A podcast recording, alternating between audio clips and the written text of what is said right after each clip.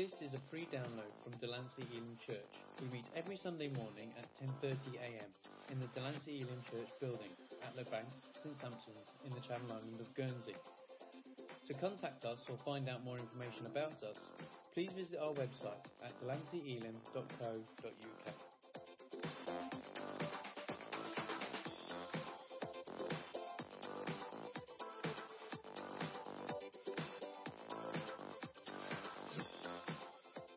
over 107 churches, uh, Elim churches, right across Wales, the whole of Wales. Uh, so we have a church up in uh, Holyhead in Anglesey, which is one of the corners. The other corner is a very lopsided region, is Oxford and Bicester in that area, if you know it. Then we go down to the coast to Bognor Regis, and that marks another corner. And then the Channel Islands marks the other corner. So you can see it's not really corners at all, but that's kind of the, and everything in that area um, we're supposed to be covering. So it's quite challenging, uh, but it's incredibly enjoyable. Uh, somebody asked me yesterday, what do you notice as you go around? What is it that stands out the more it churches we visit? One thing I think is we realize that Elim is, is a family, but it's a diverse family. And uh, there is no common Elim church. This is not Waitrose or Tesco's that we've somehow um, kind of every look, everything looks the same. There's a beautiful sense of of difference uh, and uniqueness, and I think that pleases the heart of God. Uh, but one thing we did notice, and we have noticed, is that growing sense of prayer. And I believe that's a great sign of spiritual health. And I noticed and I heard yesterday what uh, you hardcore people have been doing 40 days of it. Um, but I really believe that is not just a, a, a good idea. I think that's a God idea.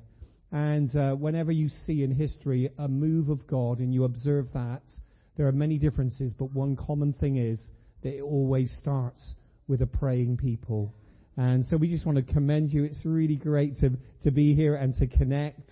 Uh, we're so sorry. At the moment, Helen is going to do some speaking. Uh, but I just want to apologize. In the moment, we're going to escape. That's not because anybody's done anything wrong or said anything wrong, uh, but we're go- traveling over to one of the other churches where I'm supposed to be speaking. Uh, so providing there's not too many diversions en route. You, you like a good diversion, I've noticed, don't you? A nice road closure. I've seen more road closures in the last two days than in the last two years, I think. Um, so anyway, but it all adds to the fun of the journey. Helen. Bore da. That means good morning. In Welsh. In Welsh. Um, no, we, as Steve said, we've come from sunny Ra- Wales. Sunny. It's probably rainy Wales, but it's it's a beautiful land. And, I, and when we landed in Guernsey, I just want to say, what a beautiful island you live on. It's so beautiful. So we, we give you greetings from a, another beautiful place in its own diversity, but this is a beautiful place, and, and we really feel that you are really beautiful people. You're really kind and friendly, and and you know it's a it's a real privilege to come and meet you, uh, and to you know sing and worship and and be involved. Got a great minister here. She is fantastic. Um, so yeah, it, it's just such an honour, and we're kind of blown away by your friendliness and just the way that you love God. And we really believe that God's going to do some great things on this island. he is. He's not forgotten you. I, I want to say, if anyone thinks God has forgotten you, He hasn't. He has not forgotten you. No matter what you're going through, He has not forgotten you. So, Bore da. Thank you. Yeah, and we're so sorry that we kind of messed up, really. We should have come to you second this morning rather than first. Then we could have had lunch. So it, I'm kicking myself. It's a bit of a schoolboy error, really. But no, thank you very much for having us. We look forward to seeing you again sometime soon. Thank you. Great, thanks.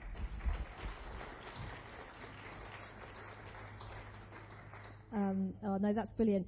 And um, in a moment, after we we've, we're going to sing in again in a moment, but we are. I'm going to open up some space, just again like we've been doing each week, to share about our 40 um, praise and 40 days experiences. So uh, that give you a little bit of a heads up, okay? A little notice, just so that in a moment, if you want to come and share anything, any experiences that you've had during that time, then we'd love to hear them. Um, it's really encouraging to hear people's stories, isn't it, about what's been going on. I just want to pray for Steve and Helen, okay? So let's pray together um, before they, they leave. Father God, I just thank you uh, so much that we are church and we are a family and it is worldwide and it's not just here on our little island, God. But we thank you that Elim is around the world and we can all be connected. And Father God, I thank you for Steve and Helen. I thank you for the new role and the new chapter that they have. And uh, it's so exciting for them. And we really pray a blessing over their lives. God, we thank you uh, for the call on their life. And uh, Lord, just thank you for the encouragement and the support that they've been already during this weekend.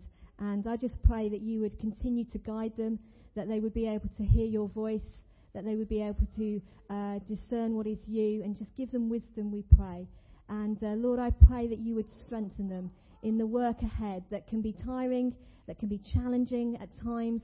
Lord, I pray that they would just know that you are their strength.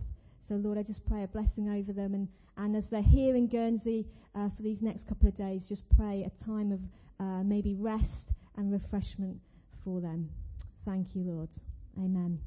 You are listening to a free download from Delancey Elim Church. Okay, I want you to imagine, I want you to think of a time in your life when you were given a really, really good welcome, or you gave somebody else a really, really good welcome. Okay? I just want you to imagine that and think about it and the experience that you felt when you were part of that. You get a good feeling, don't you? When you feel welcomed somewhere. When you feel like people want to be with you, when you feel a sense of belonging, when you're embraced, it's lovely to feel welcomed. And I always find it interesting to see what different types of welcome different cultures and different countries and different traditions give when you go there and visit. And I know I've shared before about going to Ghana, but um, the welcome that I received there always sticks in my mind because I don't tend to class myself as a fussy eater, really. Okay? I mean, I was when I was a child, I was quite a fussy eater, but nowadays I don't think I'm, I'm a fussy eater. I, I give most things a go unless it's Brussels sprouts, but apart from that, and um, when someone's gone to so much trouble to prepare something for you, um, of course, you don't want to turn it down, do you? So when I was in, in Ghana, I was invited to sit down at this banquet where we were staying. It was like a banquet, a table full of food. We were staying at this family's house. And um, when I sat down and the meal was presented to me, I got a bit of a shock because it was looking back at me. and there's something about looking at your plate of dinner when it's looking back at you that is a, just a little bit off putting. I don't know, some of you might be absolutely fine with that, but it's a bit like I'm a celebrity, get me out of here. And it's eyeballing me, and um, I was looking at this, it was a fish, and they prepared this fish and it was, it was staring straight at me. And I thought, I'm not sure I'm going to be able to do this. But my mother always taught me that when you go to someone's house and you're a guest, you eat what you're given. Yeah? Anyone else taught that? You eat what you're given. So I took a deep breath and I did it. because the family had spent all day preparing it and it was a real, real treat. Um, for them to have that. And so to give it to us, it would have been so rude not to eat the food in front of me. And the hospital. Eh? I didn't eat the eyeballs. No. I, I had to leave the eyeball. Has anyone eaten eyeballs before? Oh, yeah. Some people have. Yeah? All right, there you go. Well, you've got a stronger constitution than I have, okay? I couldn't do it. No, I, I didn't do that. Um, and then from there on in, the hospitality that we had was just amazing. We felt so special going over and staying with this family. They treated us so well. And I've been to different places and felt that welcome. I also have to admit that I love entering one of those posh hotels you know when you go into a posh hotel, it sounds like I do this often, I don't, but I have done it occasionally, where they give you little chocolates on your pillow, and there's like a bottle of wine in the chiller, and your towels have been made into swans, or something like that. Do you know, that sort of welcome? That's a lovely welcome, isn't it? It doesn't happen often, but I like that sort of welcome. Different cultures, different customs, but actually, the, the essence is the same. You're trying to make someone feel special, like they're wanted, like they belong. And today we are celebrating Palm Sunday. It's the triumphant entry of Jesus on the back of a donkey riding into Jerusalem that marks the beginning of this Holy Week. So let us turn and look at this passage. I'm going to look at it in Matthew, but you can find it in all four Gospels, which is quite rare actually to find one account in all the different Gospels, but it shows the significance of it. And I'm looking at Matthew 21, verses 1 to 11. We're just going to read this together. It's just the account of Jesus as he rode into Jerusalem. Now, when they drew near to Jerusalem and came to Bethphage of the Mount of Olives, then Jesus sent two disciples, saying to them, Go into the village in front of you, and immediately you'll find a donkey tied and a colt with her. Untie them and bring them to me. If anyone says anything to you, you shall say, The Lord needs them. And he will send he and the colt and put on them their cloaks, and he sat on them. Most of the crowd spread their cloaks on the road, and others cut branches from the trees and spread them on the road. And the crowds that went before him and that followed him were shouting, Hosanna to the Son of David! Blessed is he who comes in the name of the Lord! Hosanna in the highest! And when he entered Jerusalem, the whole city was stirred up, saying, Who is this?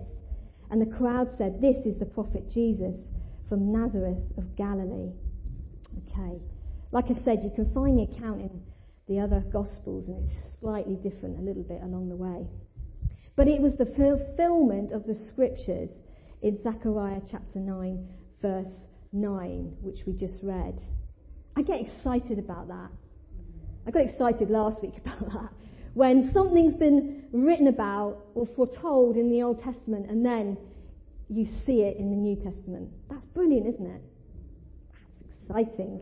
Let's picture the scene. The two disciples have brought the donkey and the colt to Jesus, and he sat on the colt while most of the crowds spread their cloaks on the road, and they cut the branches, the palm branches, and they placed them out, and they're saying, Hosanna in the highest. Great excitement, great joy at that moment. I would have loved to have been there just to experience it and to see it. I wonder what the largest gathering of people you've ever been in or you've ever witnessed at one, one point, at one time. I remember, I think this is probably the largest gathering I've been in um, when I went to see U2 play in concert. I remember being at that concert, now I think there's about 80,000 people there for a Guernsey girl. That's bigger than Guernsey, so uh, that's quite a lot of people. But we were all there, and it was such a good buzz, the excitement of seeing U2 play, and everybody there because they love U2, and chanting the music and watching Bono on stage. It was a great atmosphere. It was electric. I can imagine it a little bit like this on Palm Sunday when the crowds are gathered and they're all singing Hosanna, and there's this just this sense of joy and excitement. Historians estimate that actually, because it was the Passover time, it was preparing for Passover, millions of people will be gathered there for Passover. So this was not just a little crowd, it's a large crowd, a large gathering of people. And it's this Palm Sunday that starts our Holy Week. And within that crowd, I was trying to think what was that crowd like? What were the type of people in that crowd like? And I think there's probably three main categories of people that were in the crowds. All were kind of different ideas or different views about who Jesus was and what Jesus was going to do. And I want to explore this morning just briefly about those three different categories. Thinking about who this Jesus was. What kind of Jesus were they expecting? And more to the point, for us today, what kind of Jesus do we want? And what kind of Jesus do we expect to enter into our lives? Three main groups. The first group that I see within the crowd is just the general masses of the people. They were praising Jesus. They were singing out Hosanna. They were joyful. But their praises were just for a moment. Because we know later that people were shouting, the same people that were gathered there were also shouting, Crucify him. So you have this crowd, you have some people there praising Jesus, shouting out Hosanna in the highest, and then days later, they were the same people shouting, Crucify him. How could that be? How could that have happened? Well, I'm not sure if it's not a little bit like us. When we moan about somebody, or we complain about somebody, or we're angry at what somebody's done, why do we do that? It's really because they've kind of failed to meet our expectation of who they are. They failed to meet the standard of what we think is right and what is good. And they failed our expectation. And I think that that was happening here. That these people who had been shouting out Hosanna in the highest, praising Jesus, days later shouting, Crucify him, it's because perhaps Jesus hadn't met with their expectation of what they wanted Jesus to be. They were expecting Jesus to be victorious. They were expecting victory. Not in the way of victory over sin and death, which actually Jesus came. It wasn't that type of victory. They, they completely missed that. But uh, they wanted a victorious Jesus who would conquer the Roman rule, that would conquer the Roman rule and preserve the city of Jerusalem. That's what they were looking for, that type of Jesus. Palm branches, palm leaves were used. They symbolize victory. And so that's what they were expecting of Jesus, that Jesus would come in and he would have great victory, he would get rid of the Roman rule and he would preserve Jerusalem. They wanted a political Messiah. Why were they so desperate for that? Well, I guess really it was because it would make life better for them. It would make life easier if Jesus came and did that. They wanted the Messiah to come and meet their needs and tend to them. Not their spiritual ones, which Jesus actually came to fulfill, but their physical ones. The needs of the here and now, and not the needs of the then and not yet. Their motivation for worshipping Jesus as he, as he rode into Jerusalem that day was fueled by what he was going to do for them, what he could do for them in the present, in the here and now. They were expecting a Jesus of victory that would make their life easier. That's what they wanted the Messiah to be. So you've got that group of people. Then you've got the Pharisees. Now the Pharisees weren't praising Jesus, okay, but they were there. And if you look at the different accounts, if you look in the Gospel of Luke, it says that the Pharisees said to Jesus, Teacher, rebuke your disciples. If you look in John's Gospel, the Pharisees are saying to one another, You see that you are gaining nothing. Look, the world has gone after him. And they weren't saying that in a positive way. Oh, look, the world's gone after him. They were saying, Look, the world's gone after him. Okay, so the Pharisees were another group of people and I mentioned the Pharisees last week, and I was saying, you know, actually, sometimes the Pharisees get bad press because, well, they do. But they were upright people. They did good things, the Pharisees. Um, they originated from this group which was called God's loyal ones. And then they became known as the Pharisees, which meant the separated ones. Okay, so there was this group of, they're called the separated ones. And they believed this, that to remain in favour with God, you had to uh, you had to follow the Torah. You had to follow the rules and the regulations. To make sure that you were in favour with God, you had to do what the Torah said. All the rules and regulations of the Old Testament. Now, we know Ten Commandments quite well. I'm not going to test you on the Ten Commandments, but you probably know them quite well. But they only sit within 613 others or 613 in total. So there's a lot of commandments there that they had to follow. And they thought, actually, to gain favour with God, we've got to follow those things. It was all about keeping the law, both the written law and the oral law as well. It was everything to them. But they were good people. And they lived righteous lives and they wanted to please God. They wanted to honour God. They did great things. They tithed. They gave to the poor. They were people who did good stuff. They were devoted to the temple. They were temple attendants. They knew the scriptures by heart. How amazing is that? To be so devoted that you want to know the scriptures and to have them in your heart so that you can, you know, just say them at any moment. So they were admirable in many, many ways. There was so much evidence of goodness in the Pharisees, although they completely missed it. Unfortunately, the vast majority just didn't quite get who Jesus was. Not all of them were like that. You've got the likes of Nicodemus. We were talking about that yesterday, about Nicodemus. But he sought Christ during his earthly ministry earnestly. So they weren't all in the same majority.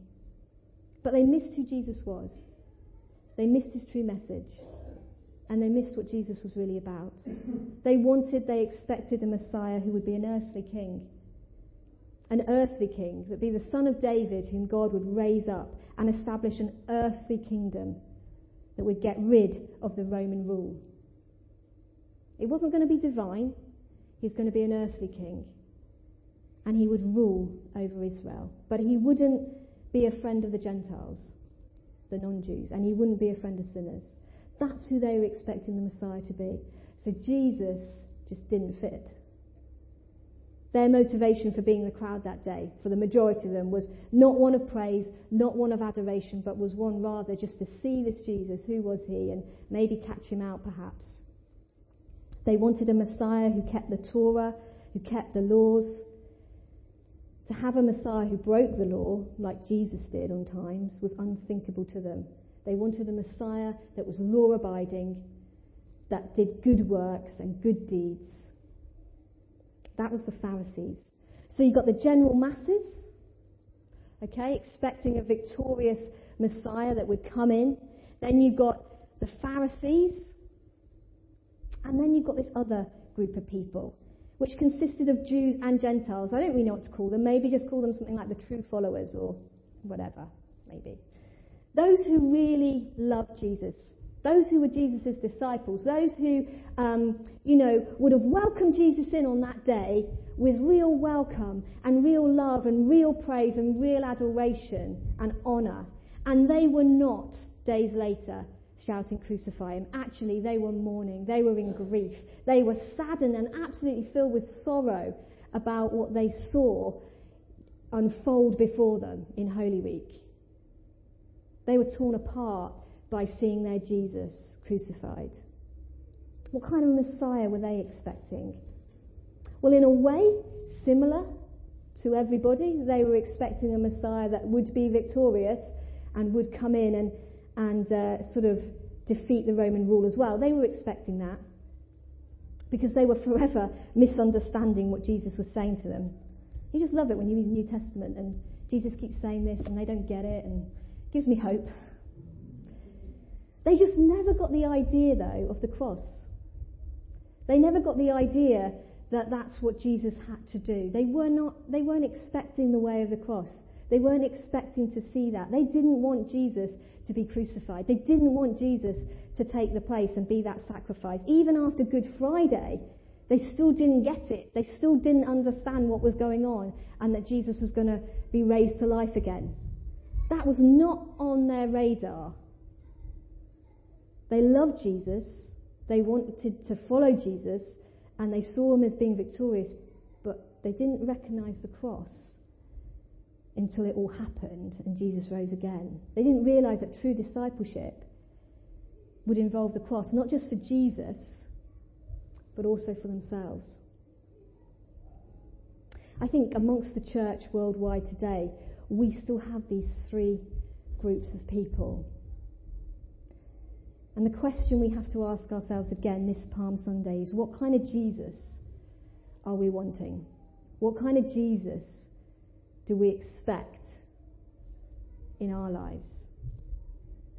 Do we find ourselves a little like the general masses at times, wanting and expecting a Jesus who will make our lives better?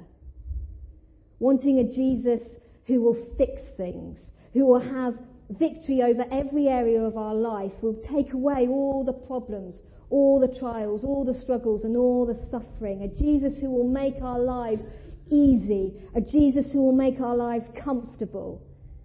Just like the general masses did. An easy gospel. Do we find ourselves sometimes in that camp? Wanting to praise Jesus for what he can do for me right now with my physical needs right now in the here and now? Or do we at times wander into the gathering of the Pharisees and find ourselves there looking for a Jesus of rules and regulations, a discipleship of works, a discipleship of good deeds, of feeling good about ourselves, feeling accomplished because of what we've done and how faithful we've been, how much we've given. Perhaps feeling justified in our attitudes of judgment, justified in our negativity, justified by being disgruntled because we are right. We're right. Therefore, we can have this judgment and have this attitude. We've kept the rules and they haven't. And they should say sorry to us. And they shouldn't be like that or say that. How very dare they? Do we find ourselves ever in that camp? Wanting a Jesus who is about the good works, about the good deeds, about what we can do, about doing the right thing? Or are we a little like the true followers, loving Jesus with all our hearts, wanting to serve him, wanting to please him, someone who's concerned about the motive, motive of our heart. We don't just want to do good things because we're ticking boxes to please Jesus. We're doing good things because it's, it's about the motive of our heart. We really want to do that. But fail perhaps at times, like his followers back then, to realize that to be a true follower of Christ is to go the way of the cross. That it is actually a life of surrender, a life of laying our lives down for others.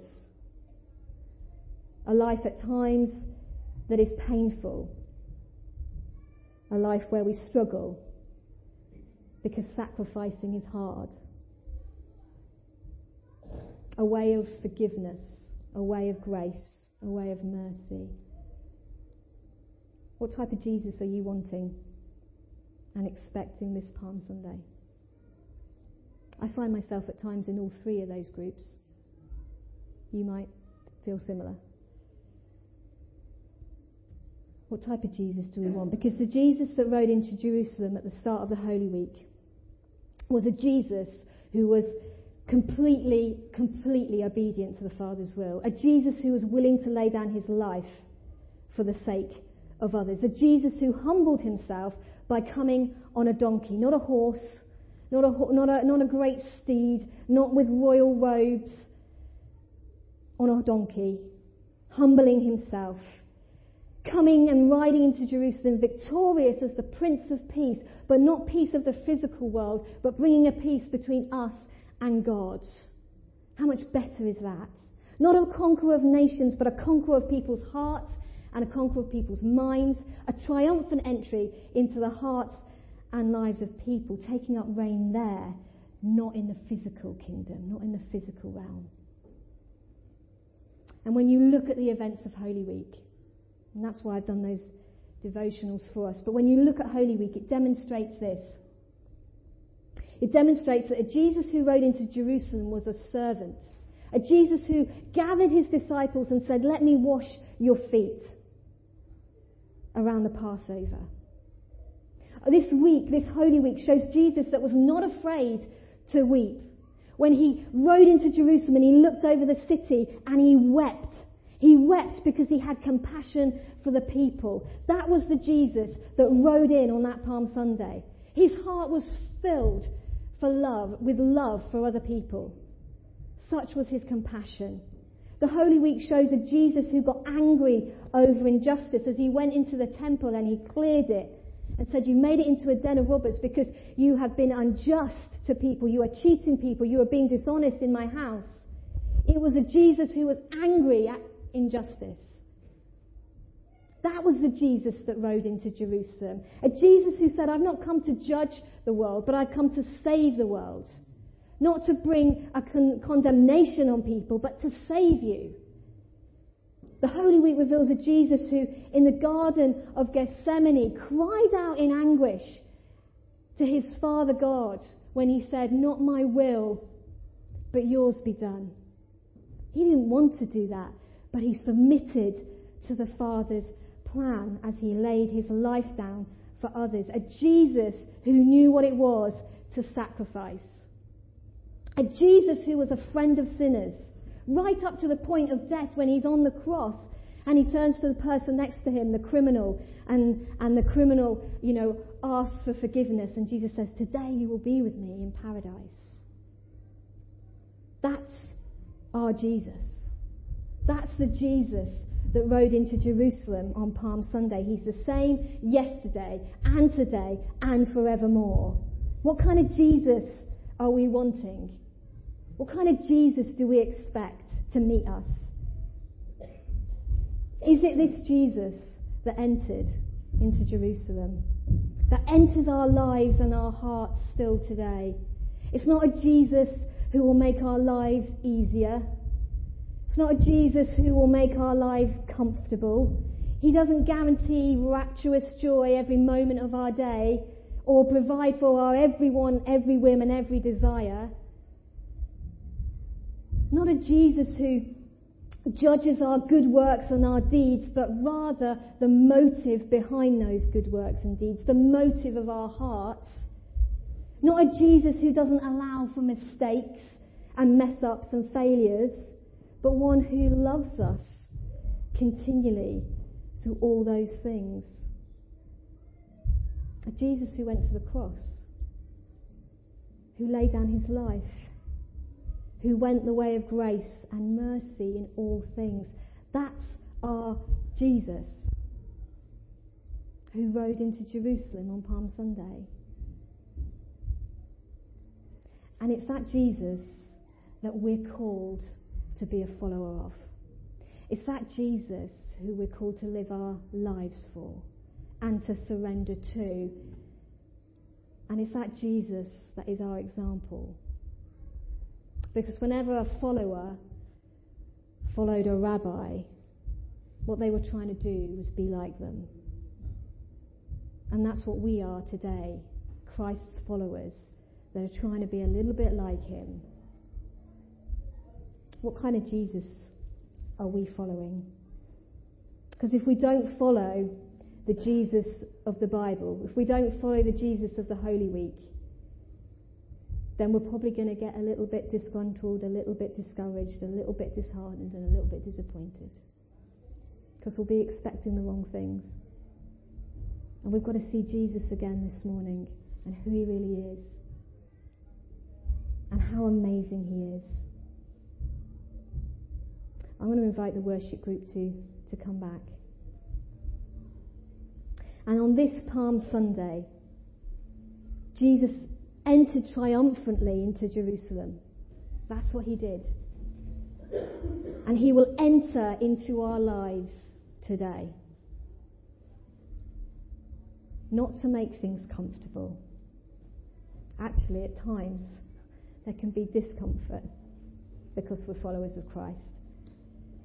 But we're called to the way of the cross. We're called to the way of laying our lives down for others and for Jesus. It's not entering our lives to make us feel good or justified by the good things that we do, the good works, the good deeds. That's not the type of Jesus. But it's the motives behind that. And as we sing our final song, I want us to think today, on this special day and at the beginning of the Easter week, what kind of Jesus do we want?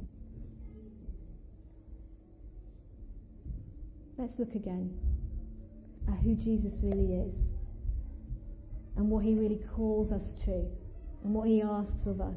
It's not easy, the way of the cross. But fortunately, he went there first.